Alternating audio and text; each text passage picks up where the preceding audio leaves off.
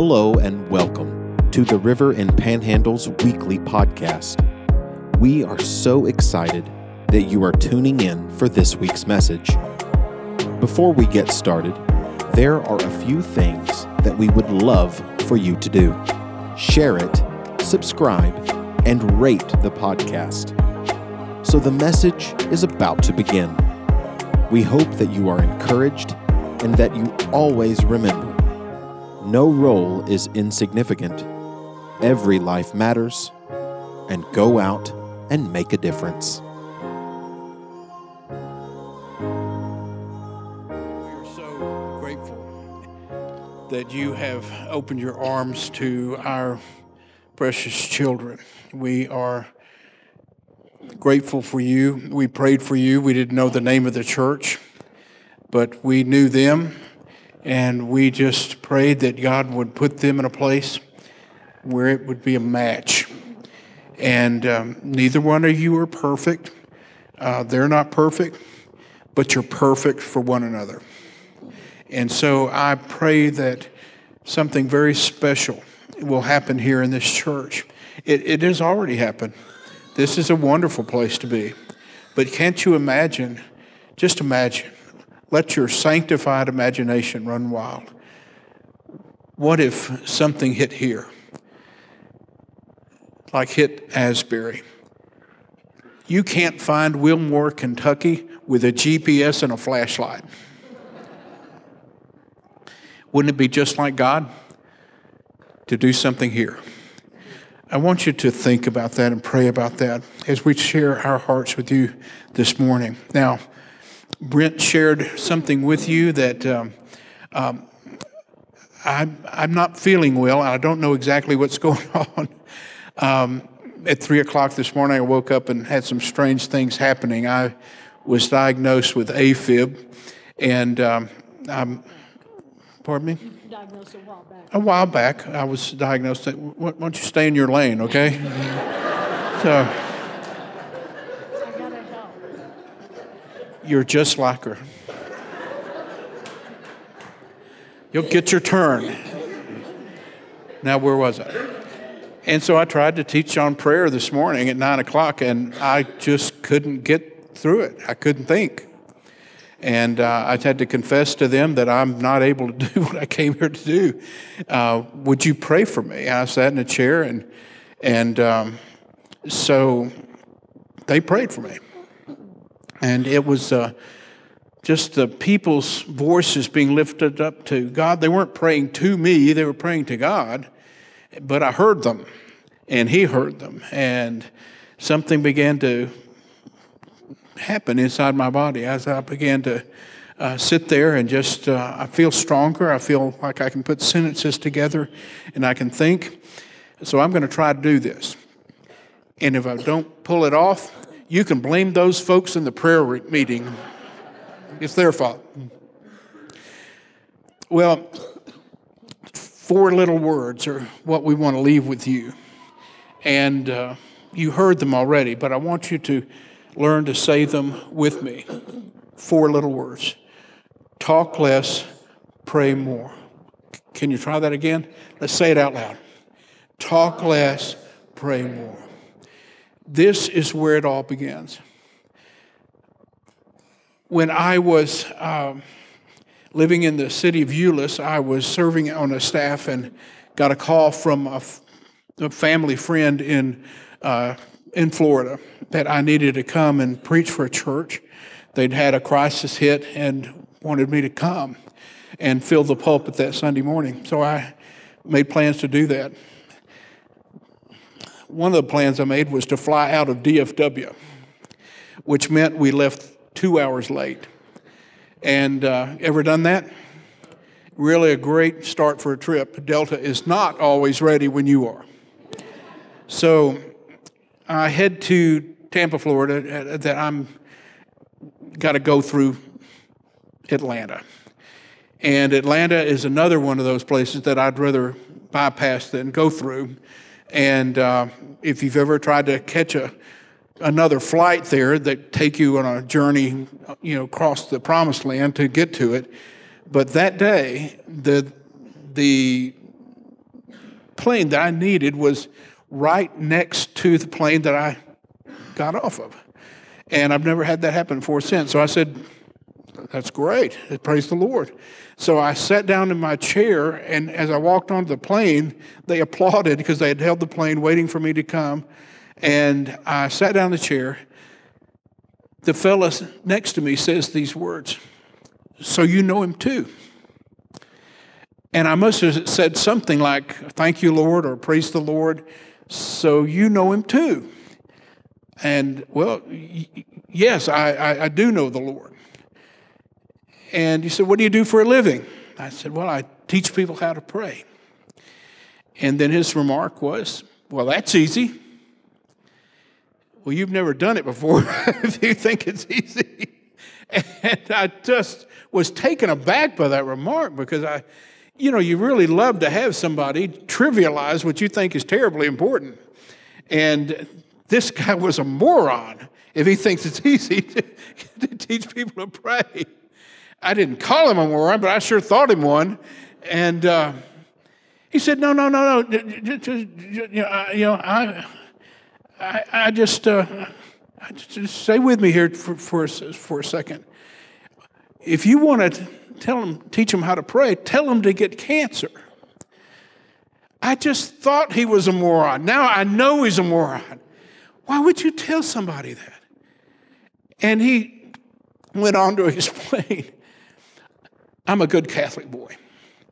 I knew when to stand, and I knew when to sit down, I knew when to stand up, and I knew what to say, and I knew when to leave. But until I got cancer, I never talked to Jesus face to face. I want you to hear something. In March of 2008, I was diagnosed with stage 2B breast cancer. And I know some of y'all have been through it. If you haven't, you have a family friend, a, a mother, mother-in-law, relative that's been through that. And you know the fear that comes with hearing the C word. And that began what I called my great adventure. I had surrendered my life, given my life a long time ago to Jesus to use however He wanted, whatever He wanted to do in my life. And so I was ready to surrender to Him, but I was ready to fight, fight the cancer. It's evil, and I was going to put up a fight with it. so we went through that. Philippians 3:10 says that I may know him and the power of his resurrection, the fellowship of his sufferings, being conformed to his death. When we accept Jesus as our savior and we are baptized, it is a symbol of being dead to an old way of life but raised in a new way to live in a new life. Dead people have no rights, right?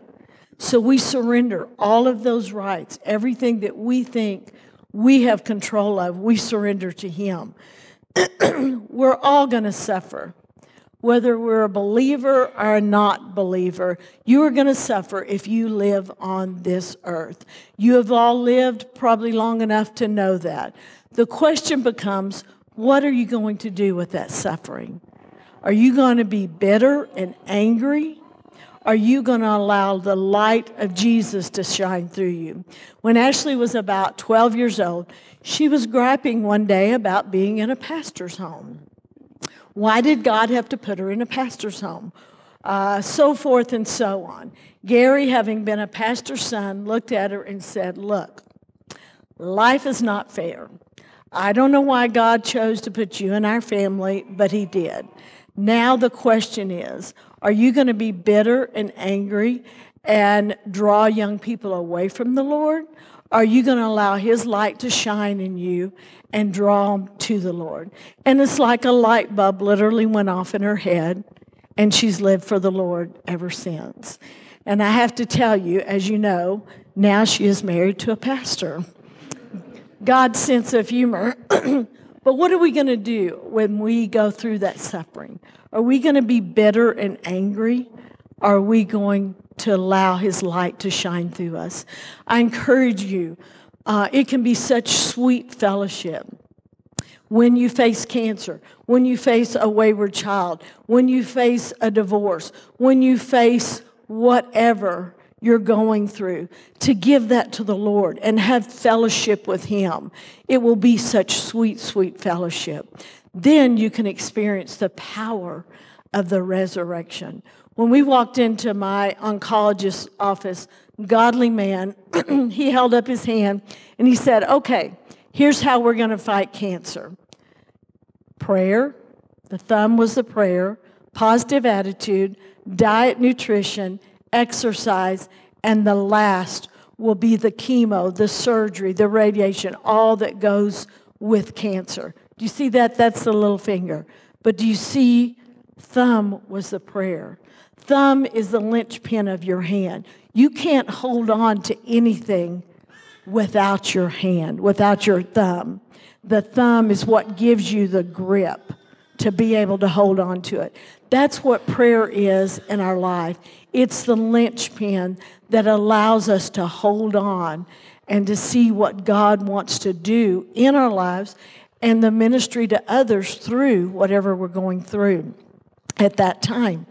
We would have missed so much of what God wanted to do in our lives if we had not been praying together. So I encourage you, listen now to the rest of the story. Why don't you sit up here with me? I'll sit down if you sit down. Okay. kind of taught that by my mother. My mother's been in heaven now for a couple of years. Only miss her on the days that end in Y. But if I didn't stand in the presence of another woman, she would I still have a mark on the back of my head where she would hit me. I want to read to you a passage of scripture that if you don't recall anything I say, you'll know where to find this passage. And I believe that this could be something that you could hold on to for the rest of your lives. Luke 24. Luke 24, beginning in verse 13. And behold, two of them were going that very day, and I'm going to have to use my glasses. I should have field tested the platform area before I got up. Ah, it, it actually is there. And behold, two of them are going that very day to a village named Emmaus, which is about seven miles from Jerusalem. And they were talking with each other about the things which had taken place. Now, I want you to think for, with me for a minute. What are the things that have taken place? if you look at your Bible, you'll recognize that it's behind, basically towards the end of Luke. And Luke's gospel has given you a vivid account of the life of Jesus. He has been judged, he's been beaten, he's been put to death, he's been taken down from the cross, he's been put in an empty tomb. A lot has gone on. What are these things? A lot of things been going on recently. But let's follow this a little bit farther. Verse 15. And while they were talking and discussing, Jesus himself approached and began traveling with them. Don't miss this. Jesus himself approached. Now, they were walking, talking, and discussing, but the one thing they weren't doing was praying about what had happened. They'd seen a lot of things happen and it had put them on a course, a seven mile journey downhill to the little village of Emmaus. And while they were walking and talking and discussing, Jesus comes up alongside of them. I, I love this, but their eyes were prevented from recognizing him. I don't know exactly what that means, but I have been through some things in my life that have caused me to be unable to see Jesus. If you, you know what those things look like? They're different for, to you than they are to me. And if I shared mine with you, you would probably say, well, that's not that big a deal, but it was a big deal to me, as is yours is a big deal to you. But in the midst of that, that situation, they're walking and talking, discussing, walking downhill. They missed Jesus, but it didn't matter because guess who shows up? This time he didn't send an angel. He showed up himself. I, I just want you to see that. Whatever you're going through today, you can count on it. You can take it to the bank. Jesus Himself is there. Whatever it is, it just doesn't matter. He shows up. Listen, showing up was His idea, not your idea. Do do you get that? See, you'll postpone praying about something to talk about it. Talk, talk, talk, talk, talk, talk, talk, talk. Would to God that we could talk something to death. Have you ever heard people talk about that? That uh, he's just talking it to death. You don't talk anything to death. You just breathe new life into it. If I had the courage to, that I would like to have, I would have handed everybody a balloon in this room. Um, but when I saw the children go out, they would have missed the, the show. Um, they're the ones that get it. I would pass out a balloon to you and have you blow your hot air into it, and then I would ask you to count to three and let all those balloons go at once. And none of them ever end up at the altar, they go everywhere, totally uncontrolled. Hot air, when put into the wrong instrument, uh, will never get you where you want to go. You could be blowing that balloon, blowing that balloon, blowing that balloon until it got big enough that you wouldn't be able to see me and I wouldn't be able to see your face. You would be prevented from seeing me because of the hot air in the balloon. Listen, don't miss this. Jesus himself showed up and they were prevented from seeing Jesus. Don't ever let what you're going through prevent you from seeing Jesus. He's there. Now, he may not feel like he's there, but he's there. The Word of God tells us further that their eyes were, were prevented, and he said to them, What are these words that you are exchanging with one another? Now, I, I don't know about you, but I, I, really hate, I really hate somebody interrupting my conversation. Excuse me just a minute. And then they butt in to what you've been saying to someone else. Hey, hey, get, get, get, get, over here. Oh, uh, I, want, I want to. And it, they try to pull you away from telling somebody else. There's not a mother in this room that hasn't ever gotten on a phone and their two year old is totally engrossed with that conversation. Mommy, mommy, mommy, mommy, mommy, mommy, mommy, mommy, mommy, mommy, mommy, mommy, and pulling, pulling every stitch of clothing you've got on you to get your attention. That annoys the thunder out of me having my, having my intimate communication with someone else interrupted. Look at this. Look what Jesus did. What are these words that you're exchanging with one another as you're walking? And they stood still. And one of them, I happen to believe this is a husband and a wife making their way downhill to see Jesus. And the husband, Cleopas, answered and said to him, are you the only one visiting Jerusalem unaware of the things which had happened here in these days? Now, just picture this. I know it's a husband because no one could be that obtuse and not be a husband. Jesus is standing right, right in front of him.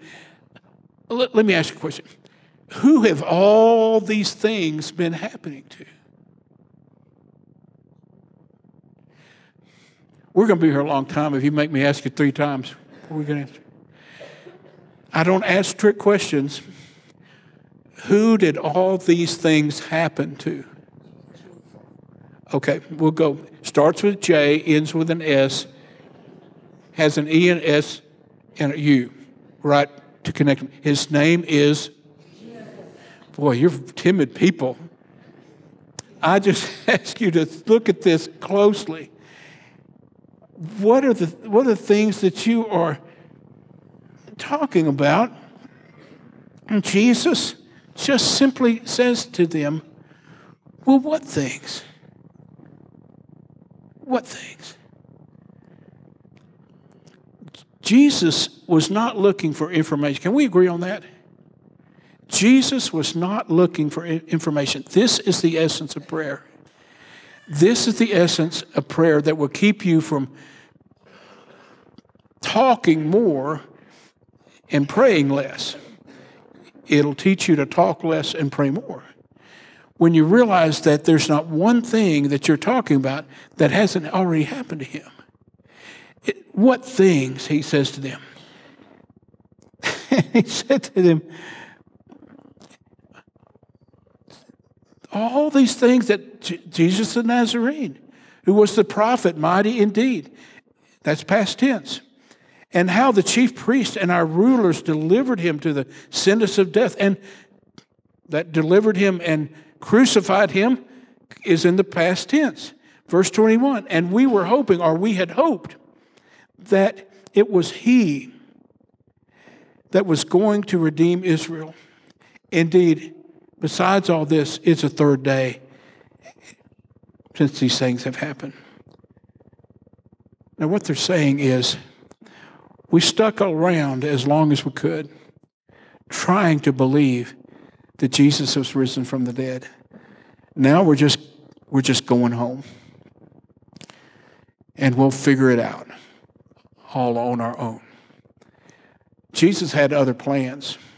Scripture says that he began walking with them and talking with them. And um, he, he said to them, Oh, foolish ones and slow of heart to believe in all that the thing the prophets have spoken. Was it not necessary for the Christ to suffer these things? And then, beginning with Moses and with all the prophets, he explained to them everything concerning himself. Now, when Jesus explained the scriptures to him, he wasn't walking them through Matthew, Mark, Luke, John, Acts, Romans. He walked them through the prophets and all of the scriptures in the, what we would call the Old Testament. You will hear some preachers from time to time try to talk you out of believing anything that's in the Old Testament.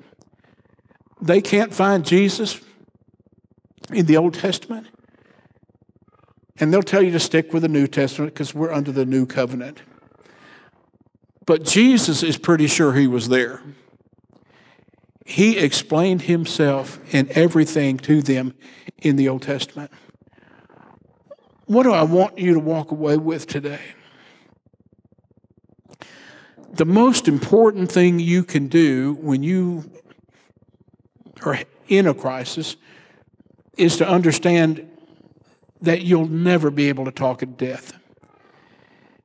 I, I hate to bring you some bad news today. You're either in a crisis or you're heading towards one. Maybe you just left one. But we live with crisis all the time. My family has had a share of it this past month. I was really looking forward to March until this morning at 3 o'clock in the morning. And I realized you cannot outrun crisis. We live in a fallen world. But what Jesus did with this couple is so important for you to comprehend that while they were talking and discussing these things, he shows up. Listen, folks, please hear me. Prayer is not a good idea, prayer is God's idea. And if you aren't able to think about praying, guess who will show up and begin to give you the idea that isn't it time for you to start praying about this? haven't we talked about this enough? When, when Dana was diagnosed with breast cancer, she called it her great adventure. I did not call it a great adventure. It looked like the worst thing that could ever happen to her. And I didn't really get healed from that. I looked at that for what it was it was a sentence of death for all practical purposes. It took me a long time to get to the point where I would see God at work in this. Maybe that crisis is different that you have, but He can make sense out of the senseless if we'll stop talking about it and start praying about it. It, it doesn't happen overnight. I, I, I don't want to misrepresent what He will do. But if you will stay in His presence long enough and consistently enough, then things will start making sense that were senseless. Where there was nothing but hopelessness, He'll give you hope. And, and I, I challenge you with, with, with all my heart. I don't think anything ill about this couple that couldn't figure out what to do. They didn't have this book like we have. And we can read it and see, gosh, how do they miss Jesus? But let's just look in our own hearts that there are times when we miss him just in so many ways. When if we would just stop and admit, this doesn't make any sense. This doesn't make any sense to me. When she was diagnosed with breast cancer, I couldn't figure out how to get out of the parking lot. She had to guide me towards a town where we would meet Allison and Ashley and break the news to them about what was going on. And Dana guided me out of the parking lot and heading down the road, and I was just in a brain fog. My heart was broken, and the phone rings. And the fellow named Ricky Griffin was on the other end of the line. I think you might have heard of him occasionally. But Ricky was up here in the Panhandle. I was down in Southlake, Texas. And, uh, son, what's going on? And in perfect, fluent Panhandle French, he began to just know, pour out a greeting. And, oh, Ricky, I don't know what to tell you. I just got word that Dana has breast cancer. And I don't know what I'm going to do. I can't even figure out how to get close enough to my girls to tell them what's going on. And he said, You know, my wife Pam had breast cancer, and she was healed from that. I want to tell you right now, this is a battle you can win. And so I want you to get off this phone and know this, brother. I'm going to be praying for you. And the fog lifted. The fog lifted. Now, I'll confess to you that it didn't lift permanently because I drove that car to Southlake. I get out of the car, walk with Dana down this little street, and I could see my girls in the distance. There were two, two girls. They were they're great young ladies, accomplished young ladies, but in the distance I could see them holding on to each other, leaning into each other. And it broke my heart because I could tell that they were brokenhearted over the news about their mother. And another wave of fog came over me. And the phone rings again. It wasn't Ricky. I call him the Griff. But this was a sergeant in our police force in the town where I was pastoring at the time. And he said, I just heard the news. And I said, Well, brother, please pray for me. I've got to break the news to my girls, and I don't know what I'm going to say. And he said, I'm not very good at this. I'd recently baptized him and his wife, and and they were new believers, and so he was he was hesitant to pray, but he prayed the most beautiful, childlike prayer that a man could ever pray. And when he said Amen, the fog lifted. And we, Dana, myself, and our girls, we kind of crash landed between, if you've ever been to Southlake, between Brio's and her favorite place, Brighton. There's some ladies that know what it is. You can ask them later. And we just, there's a sacred spot right there where we pray together. And we tried to admit that we didn't know what was going on, what would come of this. But we prayed, and the fog lifted. we also went into Brios, left Brios, and went into Brighton and bought Dana some shoes. Her love language is shoes. She made friends there with the uh, manager of Brighton, told her story. She prayed over us, and the fog lifted. Matter of fact, every time she had a chemo treatment, we would stop by Brighton and we would buy a pair of shoes for her. Chemo day was shoe day.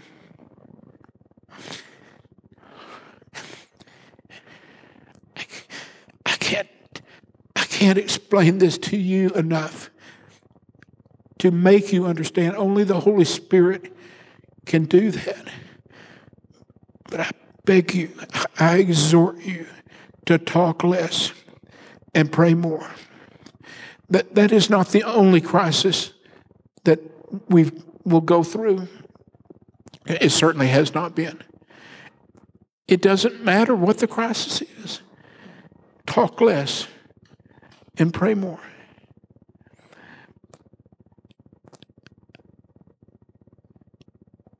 The thing that touches my heart the most about this couple is that when they asked Jesus to stay with them, it says the scripture says he acted as if he would go farther down the road. Have you had too much of Jesus? Or would you like him to stick around a while? Because Jesus was walking farther down the road and they exhorted him, Stay with us. Just three simple little words stay with us. And Jesus did. He said a blessing over the food. And when he did, their eyes were open. There's, this is so rich if we just understand Jesus longs for us to see him in the middle of the crisis. He, he longs for you to know him. And you may know him as your Lord and Savior, but in that crisis situation, he wants you to experience him personally in another way as the Lord and Master of that situation. And he'll do that for you if you'll pray. What happened then was very remarkable. It'd be remarkable for me today because they had just finished a seven mile walk downhill. They turn around immediately and walk in the dark seven miles uphill. Did anybody here walk 14 miles to come to church today? I just want you to picture what that must have been like for them. Those were hardy people. And when they left, they had a, they had a mission to tell others. And scripture tells us that when they told those people that were huddled in the room, we have seen Jesus, then scripture again says Jesus himself showed up again for those very people that needed to see him. You see, when you tell other people about Jesus, He'll show up every time. More than anything else, Jesus wants people to know Him.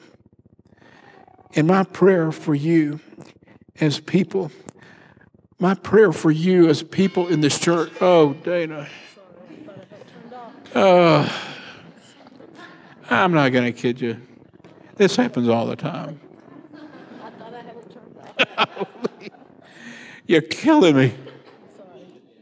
Well, I guess we're done. Well, when I figure out how to close this, I will do that. Let me see. You got any ideas? Just going into the what things after that, um, will stay with us. And then, um, into the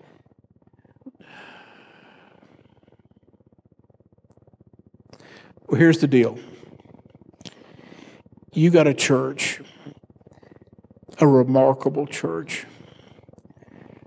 but there are lost people here in the panhandle. and in this city that need to know Jesus. And if you will talk less and pray more in your own heart, Jesus will show up in your heart in a way that you've never known him before. And then he will flow out into your home, flow out into this church, flow out into this community, flow out in your county, flow out in your country, and circle the globe with the love that he has for them. I believe we're seeing something happen in this country right now. I'm not going to even question, I believe something remarkable happened at Asbury. And in that little town of Wilmore, Kentucky, I asked myself, Lord, if you can find that place, you can find this place. Do you believe that? Does, does this just seem impossible to you? Does, does that seem impossible to you? If it does, I want you to begin thinking about the him possible. Because the Bible tells us here that Jesus himself shows up. And I'm begging you to pray for the kind of spiritual awakening that would begin in your heart, flow into your home. And I know that crisis can be a death march sometimes. I was baptized two people in a lake. Our church had a baptistry that took eight hours to fill. I love this thing over there. But it would take us eight hours to fill a baptistry. I used to baptize in the lake, Lake Bridgeport, 22 square mile lake. I used to brag that we had the smallest church and the biggest baptistry. I always enjoyed baptizing there because I was on the volunteer fire department, so was Dana. And man, I'd start fires just to ride those trucks. I, I did, had, the, had more fun doing that. And we would bring the fire trucks down at the beach and we would shoot the hoses in the air and it would make an arc effect. And um, it, you'd see a rainbow over the, where we were having baptism that night. People would bring their boats in from all over the lake.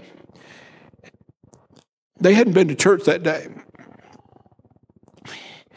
And they hadn't taken communion, but they had some alcohol in their system. So, you dunk them good, preacher. Preacher, dunk them again, preacher. And they're hitting their car, their little bus, what we call the boat horns. And it was just kind of an event. And we used to love baptizing out there. Baptized a couple named Don and Ruth. And as we're walking out of the water, she said these words to me I haven't been at this beach since my grandbaby died. And I, I, I stopped. I, I, stood still. And I said, Ruth, I'm so sorry. I, I didn't realize this is where that happened. Yeah? Baby drowned right here on this beach. And I was in just uh, quandary. What do I say next? And I, I just said, I just kept saying, I'm, I'm sorry. I'm so sorry. I would never have done this never we'd have figured out another way to hold this baptism. I, you know, I, you know how you go from the heights of something to the depths of something. I, I just, man, I was on a downward, downward roller coaster. And she stopped me and she said, "No, no, preacher. Every day I drive across that bridge over the lake, and with the sun come coming up, I, it's I'd see that beach." And every day I'd drive across that bridge, I'd see it, and I'd think of that day when I lost my grandbaby. Now, when I drive across that bridge, I'll think of new life.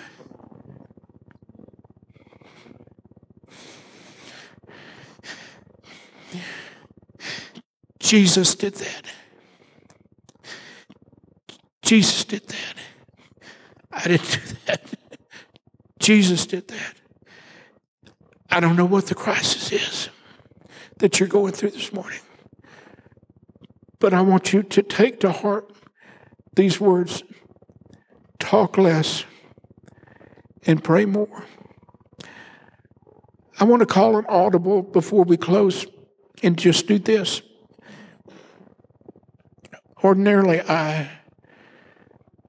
try to get people to pray over husbands and wives.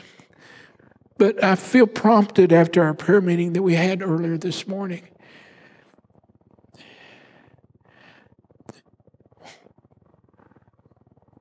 Would we pray for the impossible, for Panhandle to be blessed with what we've seen in little places like Wilmore, Kentucky?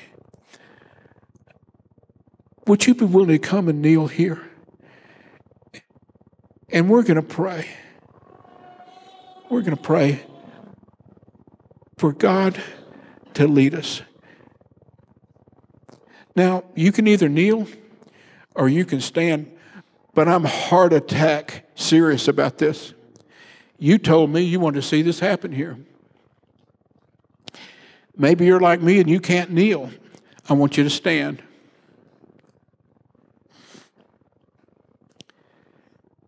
And I'm going to count to three. I'm not going to wait too long to do this. And you can do it right where you're standing. But I'm going to count to three. And I want you to pray aloud. And in your own words, you call out to God Father, why not here? Why not at this place? Why cannot we see revival as it's been? One, two, three. Pray. And that's this week's message. We hope that you are encouraged and inspired. If you would like to join our online campus and experience the service as it happens live, go follow us on Facebook or YouTube by searching The River in Panhandle, Texas. Have an amazing and blessed week.